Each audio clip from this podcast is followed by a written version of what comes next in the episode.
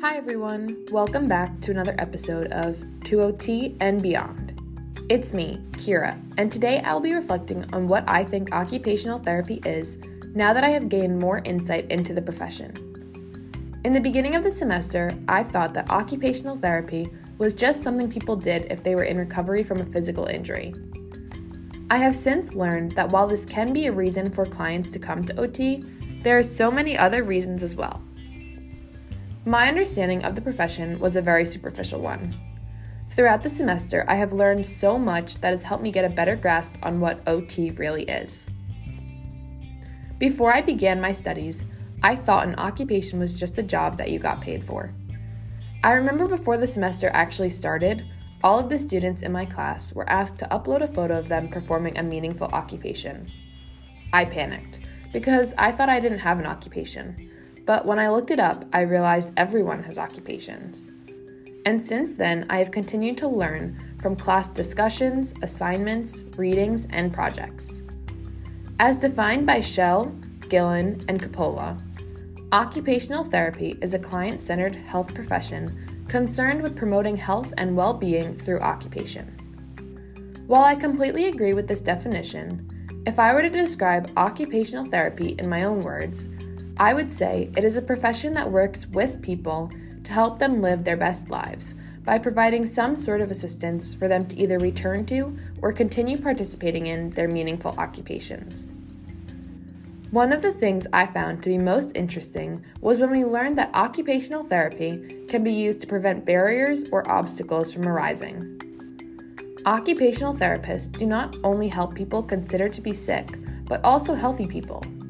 I never thought that someone who was able and healthy would use OT. This knowledge, along with the practice area presentations, really showed me how broad the profession of occupational therapy is.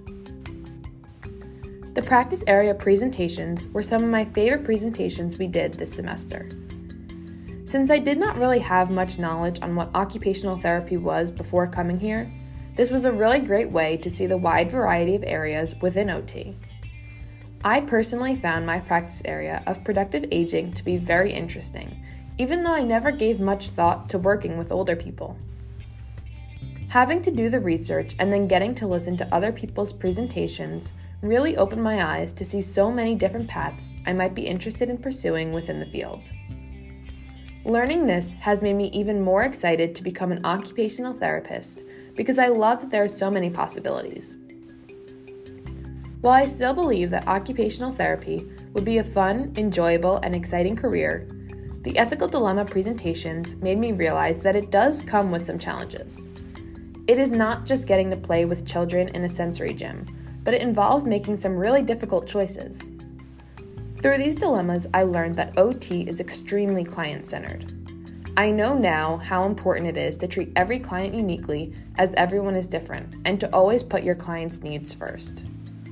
This class has taught me that while you could have two clients with the same exact reason for needing occupational therapy, they live two totally different lives, so something that is important to one of them could mean absolutely nothing to the other. Now that I have done some reflecting of my own, I would like to introduce a guest that I have invited to help me reflect and discuss how people see the profession of occupational therapy. Today, I have with me my sister, Ella Lapham. Ella is a junior in high school who has no formal education of occupational therapy, but I did have her listen to some of my previous podcasts to help get the conversation flowing. So, welcome, Ella. I'm very excited to have you here today. Thanks, Kira. I'm happy to be here. As I mentioned to you earlier, I want to ask you a few questions about occupational therapy. First, I want to ask you what did you think occupational therapy was before listening to my podcast?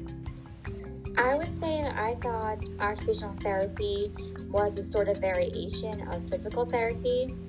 I think it focuses on strengthening muscles to help you get back to your everyday life. I actually think that's a pretty good answer and probably what most people would think. You are definitely on the right track as helping people return to their everyday lives is a very important goal in occupational therapy. However, physical therapists focus a little bit more on movements of the muscles, while occupational therapists focus on ability to participate in occupations. Speaking of occupations, how would you have defined the term occupation prior to listening to the podcast? Um, I would say that occupations are jobs and everyday tasks or responsibilities. I actually thought the same thing about jobs. But you are one step ahead of me for already knowing that they are also a person's everyday tasks. After listening to my podcasts, have your ideas about the profession and occupations changed at all? Now I've realized that occupational therapy isn't just about helping you recover from a physical injury, but that the therapists are also there to help you emotionally and mentally. And I still believe that occupations are everyday tasks, but now I understand that they can be very simple things that have a lot of meaning for an individual. Yes, that's great. I'm glad that my podcasts were able to help you realize what makes OT so special, the meaning behind it all. Not only is there meaning within the occupations of a person, but also that the therapists really care about their clients.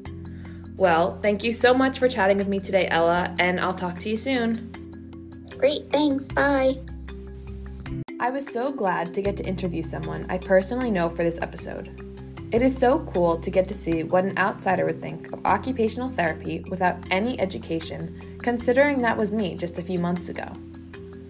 Even though I have learned that being an OT will not always be a smooth ride, I'm up for the challenge and cannot wait to further pursue this career.